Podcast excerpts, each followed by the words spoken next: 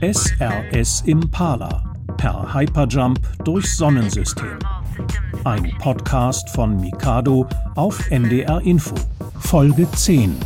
Das Finale. Mr. Moon, was leuchtet denn da hinten? Das ist die Sonne, Candy. Der strahlende Stern in unserem Sonnensystem. Unser Mittelpunkt und alle acht Planeten kreisen um sie herum.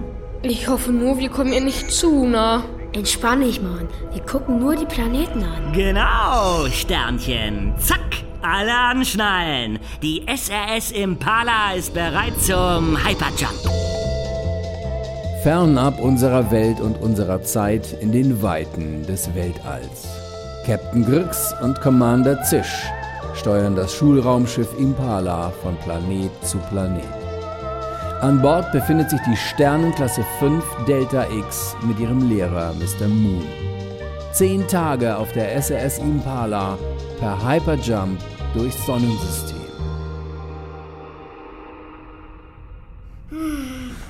Ey, was ist denn Emma? Du machst voll Sadface. Letzter Tag auf der Impala. Morgen um diese Zeit sind wir schon zu Hause. Schon ein bisschen traurig. Wir sind voll die Space Gang, ne? Ja, ich könnte ewig so weiterjumpen. Das Weltall ist so groß. Unser kleines Sonnensystem ist nix dagegen. Kommt ja noch dran. Aber erst im Juniorium. Das dauert noch ewig. Ach, ihr macht doch noch mehr Hyperjump-Projektwochen vorher. Die Mars-Exkursion zum Beispiel. Dann fahre ich euch alle rum im Turbotunnel-Truck. Top, bin dabei. Ja, darauf freue ich mich auch. Ich weiß auch nicht. Vielleicht ist es auch, weil ich nicht weiß, was mit Trixie passiert. Vielleicht sehe ich sie nie wieder. Du und deine Glibbertrixie von Saturnmond. Vielleicht sind sie auch froh, wenn sich einer um sie kümmert. Ach, die Forscher stürzen sich bestimmt nur so auf sie.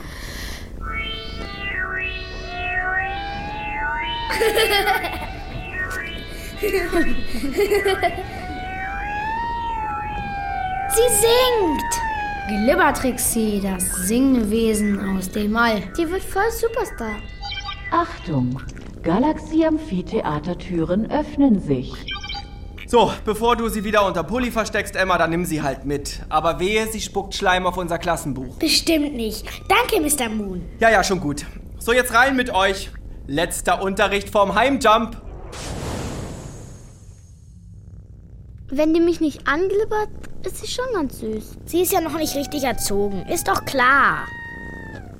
Setzt euch bitte auf eure Mondsteinsessel. Immer noch voll dunkel vor der Kuppel. Hell wird's hier nie so richtig. Ewige Nacht sozusagen. Die Sonne ist von hier aus nicht viel mehr als irgendein heller Stern. Voll zonkig. Warum machen die kein Licht hier drin? Dann kann man draußen doch nichts mehr erkennen. Wenigstens leuchtet die Roboterkugel ein bisschen. Guten Morgen, liebe Sternenklasse 5 Delta X. Ich begrüße euch zur letzten Unterrichtseinheit an Bord der SRS Impala. Bitte stellt eure Mondsteinsessel in Liegeposition. Ich fahre die Kommandobrücke aus und übergebe ein letztes Mal an Commander Zisch und Captain Girks. Jetzt komm mal klar, Mädchen. Ist nicht das Ende der Welt. Nee, es gibt noch so viel.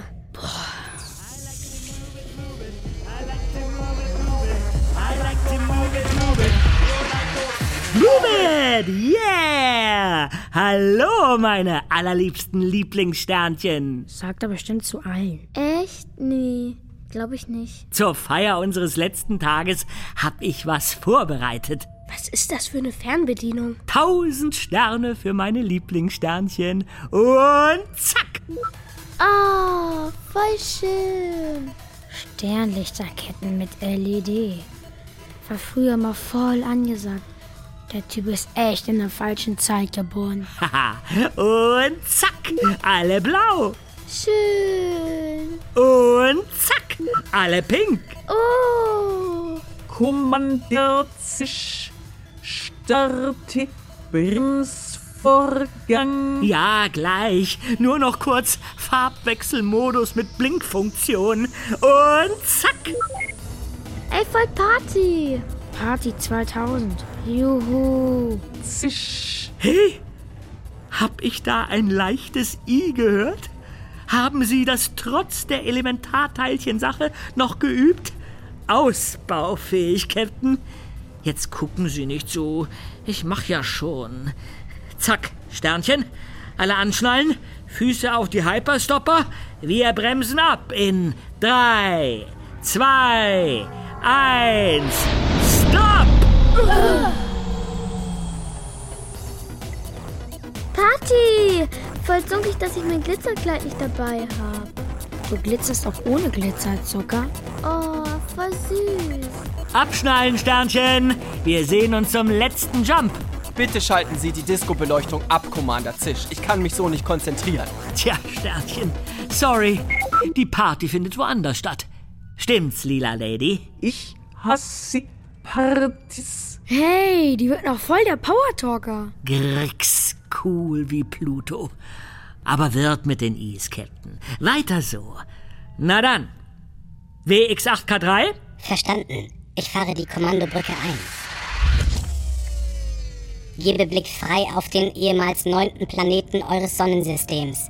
Dank seiner exzentrischen Umlaufbahn momentan nur 5,272 Milliarden Kilometer entfernt von der Sonne. Pluto, benannt nach dem römischen Gott der Unterwelt. Passt. Ist dunkel wie unter der Erde hier, nimmers Mensch? Candy, bei uns gibt's Licht. Sonnensimulatoren. Unterwelt ist was anderes als unterirdisch, Candy. Viel gruseliger. Das Reich der Toten. Eiskalt. Ja, ungefähr minus 230 Grad. Und seit 2006 nur noch Zwergplanet. Der arme Vollopfer. Das war ein Riesenstreit 2006. Genau. Pluto ist kleiner als zuerst vermutet. Kleiner als der Erdenmond. Und dann haben die einfach beschlossen, dass es nur noch acht Planeten gibt oder was? Naja, es wurde schon länger diskutiert, ob er als Planet gelten kann. Er ist halt echt ziemlich klein. Eine Zeit lang dachte man sogar, er sei ein ehemaliger Mond vom Neptun. Und dann wurden immer mehr ähnlich große Himmelskörper entdeckt. Iris zum Beispiel. Der ist sogar größer als Pluto. Genau, sie alle ziehen hier draußen hinterm Neptun ihre Bahn. Deshalb nennt man sie auch transneptunische Objekte. Und die wollte man nicht einfach alle zu Planeten machen. Zum Glück. Könnte ich mir voll nicht merken. Ja, deshalb wurde im Jahre 2006 eine neue Definition für Planeten aufgestellt. WX8K3, äh, das ist was für dich. Erstens, ein Planet umrundet einen Stern, zum Beispiel die Sonne, und ist selbst kein Stern. Zweitens, ein Planet muss so viel Masse haben, dass seine eigene Schwerkraft ihn zu einer Kugel formt. Drittens, ein Planet muss die Umgebung seiner Umlaufbahn freiräumen.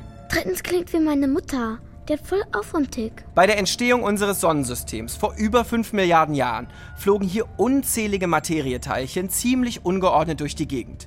Über Millionen Jahre haben die sich immer mehr zu größeren Objekten zusammengetan. Also alle Teilchen ziehen sich gegenseitig an.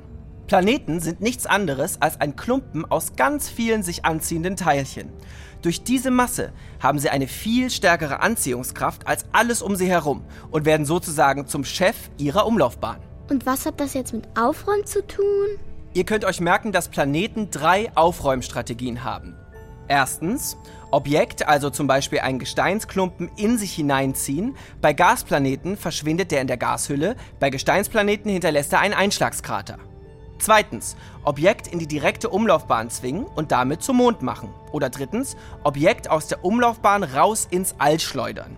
Wer nicht aufräumen kann, also nur das letzte Planetenkriterium nicht erfüllt, gilt als Zwergplanet, wie zum Beispiel auch Ceres. Den haben wir ja schon auf dem Weg zum Jupiter gesehen. Sag das nicht meiner Mutter. Die nennt mich nur noch Zwergplanet. Äh, ja. Und Pluto säubert seine Umgebung eben auch nicht richtig. Nee, kann man nicht behaupten. Hier fliegen super viele Objekte herum. Wir sind hier am inneren Rand des Kuipergürtels, quasi der große Bruder des Asteroidengürtels zwischen Mars und Jupiter. Der ist höchstens 3,4 AE E breit. Bitte was? Astronomische Einheiten, kurz E. AE. Eine AE ist exakt 149 Milliarden 597 Millionen 870.700 Meter. Nicht dein Ernst. Aufgerundet für den Holiday 150 Millionen Kilometer. Entspricht in etwa dem Abstand zwischen Erde und Sonne. Danke, WX8K3. Also der Asteroidengürtel ist ungefähr 3 AE breit und sein großer Bruder, der Kuipergürtel, fast E. 500 AE. Sein äußerer Rand ist also ungefähr 50 Milliarden Kilometer entfernt von der Sonne. Mir wird voll schwindelig. Mein Kopf drehen sich voll viele Zahlen. Wie die Himmelskörper in unserem Sonnensystem. Vermutlich ein bisschen ungeordneter. Ihr müsst euch natürlich nicht alle diese Zahlen merken. Puh, ein Glück. Aber ihr bekommt so eine Vorstellung davon, wie groß, wie gigantisch unser Sonnensystem ist. Aber hinterm Kuipergürtel ist noch nicht Schluss. Noch lange nicht. Da kommt noch die Urtsche Wolke. Oh, süß. Eine kleine Wolke. Nein, Candy, die ist riesig.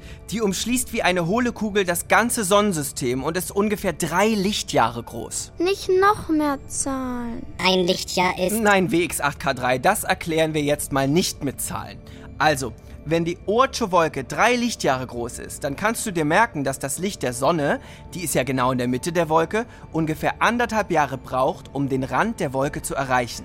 Und Licht ist blitzschnell. Boah, kann ich mir nicht vorstellen. Und die Ortsche Wolke ist ja auch wieder nur ein winziger Teil des unendlichen Universums. Ich dreh ab. Das ist echt zu kompliziert. Was, was, was denn?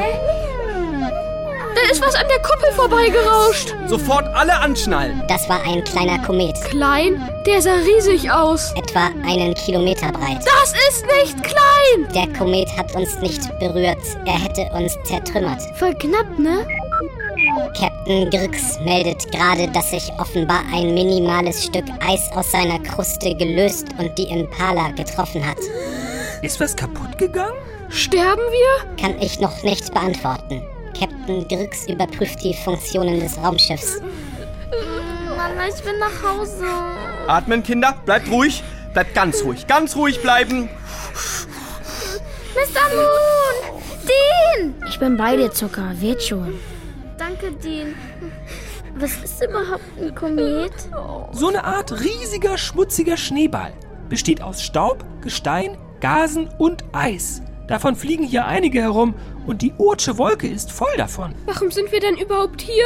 Der Kuipergürtel ist riesig und die Ortsche Wolke gigantisch. Und eigentlich kann man das alles berechnen. Ah, Eigentlich! Wenn sich ein Komet aus der Ortschen Wolke der Sonne nähert, bildet er eine große Wolke aus Staub, Gas und Eis. Man nennt sie Koma. Ich fall auch gleich ins Koma. Die Koma bildet sich für gewöhnlich erst auf Höhe des Jupiters. Dann fangen die Kometen an zu leuchten. Voll schön. Geht's noch? Kurz vor Mars kriegen die einen leuchtenden Schweif aus Staub und Gas. Den kann man dann auch von der Erde aus sehen. Hallo, könnten wir uns mal auf das Problem hier konzentrieren? Achtung, ich fahre die Kommandobrücke aus. Ähm, so schnell sieht man sich wieder.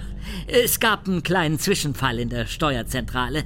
Ähm, also vielleicht habe ich Captain Grix mit meinen Disco-Sternen ein bisschen abgelenkt. Ähm, nicht nur bisschen. Ja, sorry. Jedenfalls hat sie nicht rechtzeitig bemerkt, dass der Komet offenbar schon sehr vorzeitig mit der Koma-Bildung begonnen hat. Finlay bildet ein Koma. Alter, wach bleiben.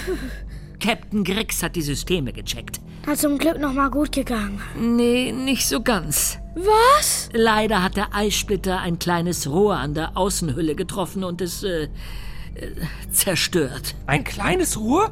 Das kann ja wohl nicht so wichtig sein. Äh, scheinbar doch. Captain Grex ist immer noch im Maschinenraum. Aber sie meint, ohne dieses Rohr funktioniert die Hyperleitung nicht. Und mit kaputter Hyperleitung schaffen wir den Heimjump nicht. Was? Was soll das jetzt? Aber wir haben doch sicherlich Ersatzteile an Bord.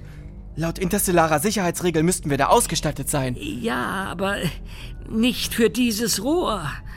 Leider. Ich will aber weg aus diesem verzonkten Gürtel. Was ist denn das für ein Rohr? Klein. Ungefähr so lang und so dünn. Mach mal dein Schließfach unterm Sitz auf, Finlay. Warum? Mach jetzt. Okay. Ey, mein Digidu, du kannst doch nicht einfach das Blasrohr abschrauben. So wie das? Voll die gute Idee, Dean. Ha, Captain, da sind Sie ja wieder. Äh, meinen Sie, dieses äh, Digi-Rohr könnte als Ersatzteil... Könnte klappen. Na dann los. Aber mein Digidu. Alter. Äh, ja, okay. Es, es gibt noch ein Problem.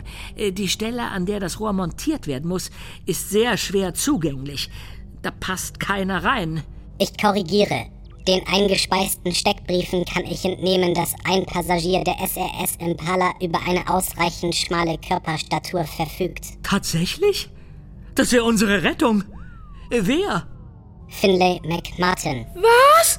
Äh, ihr wollt doch nicht ernsthaft. Ich mein. Go Galactoman! Du hast das richtige Fingerspitzengefühl für den Job, Mann. Sieht man, wenn du Digidu spielst. Finlay, du bist unsere einzige Chance. Ohne Hyperwerke sitzen wir hier fest.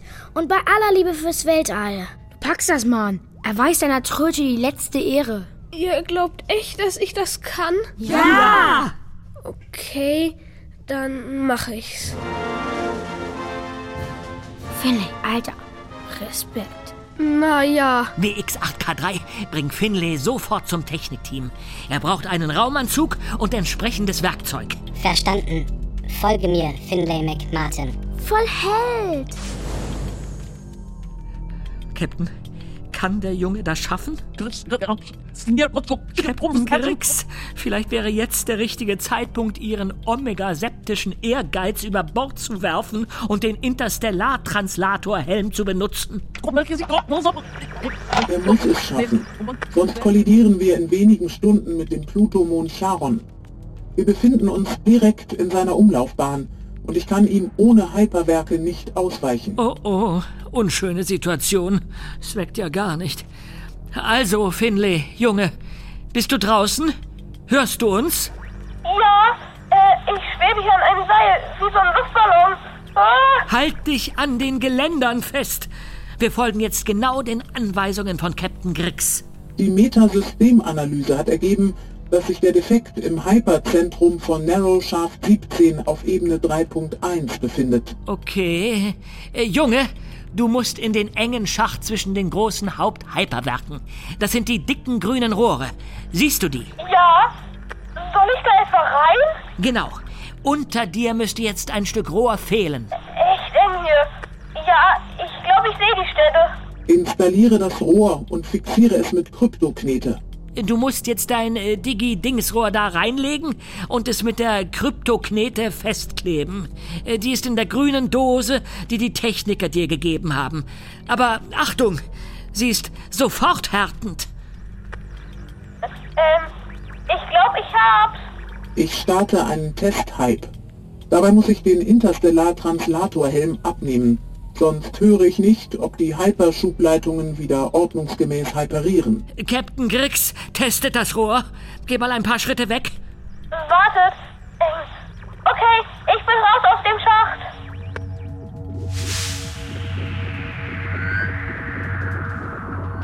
Sicht wieder. Sie kann es.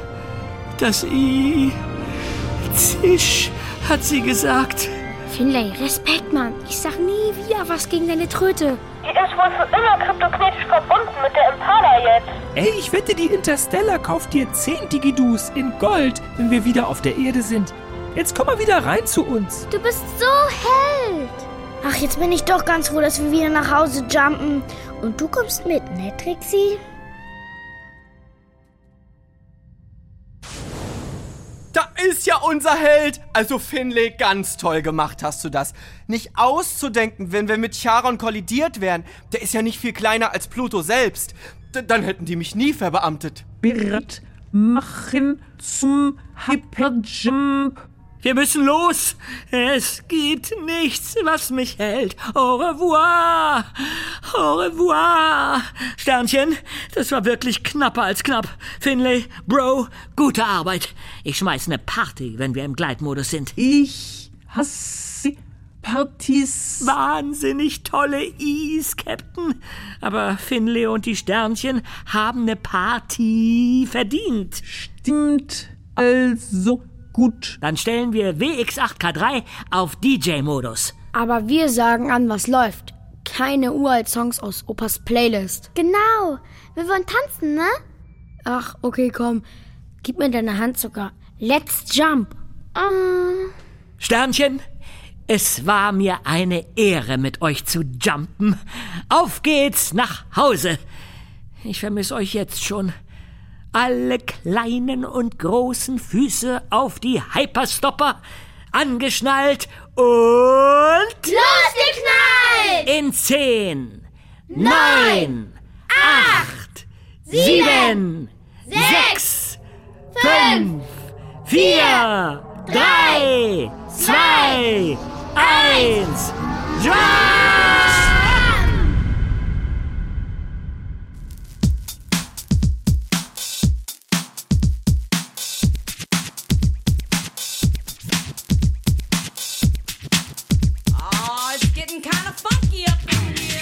Das war die letzte Folge von SAS Impala. Per Hyperjump durch Sonnensystem. Ein Hörspiel-Podcast von Mikado auf NDR Info. Ausgedacht von Janche Fischold und Katharina Marenholz.